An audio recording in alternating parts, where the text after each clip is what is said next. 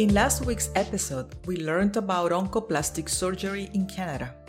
However, the story is not exclusive of developed countries. In developing countries, though, breast cancer is more than a health concern. It also carries social stigma.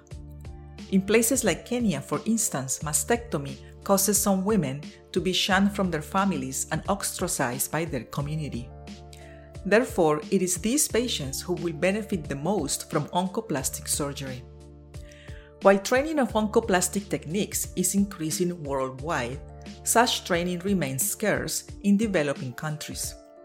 This is evidenced by the fact that almost 15 years after a global conference on oncoplastic surgery, there are only a couple of publications on this technique in developing nations.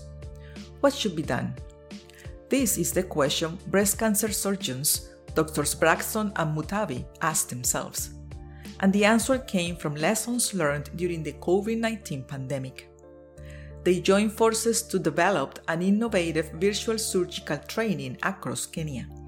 They're poised to close the training gap and empower women to fight the stigma by seeking surgical treatment options that provide them with improved outcome these surgeons are pushing the envelope to ensure that treatment options for breast cancer patients remain available for every and all women globally.